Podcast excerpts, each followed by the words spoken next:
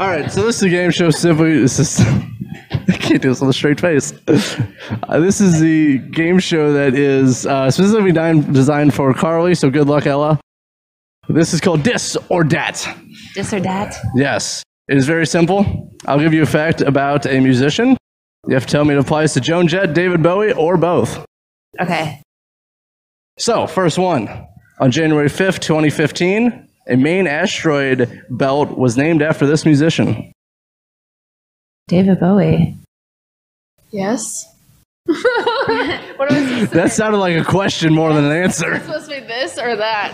Wait, what? Dis, Dis dat. or dat? It's, it's David Bowie, Joan Jett, or both. dat. Wait. It's, that's just a. dat. I David don't, know, I don't know Bowie. which one that was. I didn't assign anything like that. It's David Bowie. Bowie. It is- Ding, ding, ding. Yes. Off to a great start. Now, I will say, when I interviewed Nikki, she got four out of five for uh, real news headlines. So, Oh, bar has been set. damn. Okay. All right. Has a writing credit on House of Fire by Alice Cooper. Let me think about this. So confused. House of Fire. Joan Jett, David Bowie, or both? There's only three options. Jet. Yeah, I'm gonna go with Joan Jett as well. Correct. All right. Yes. yes. In the Rock and Roll Hall of Fame as a solo musician. Both.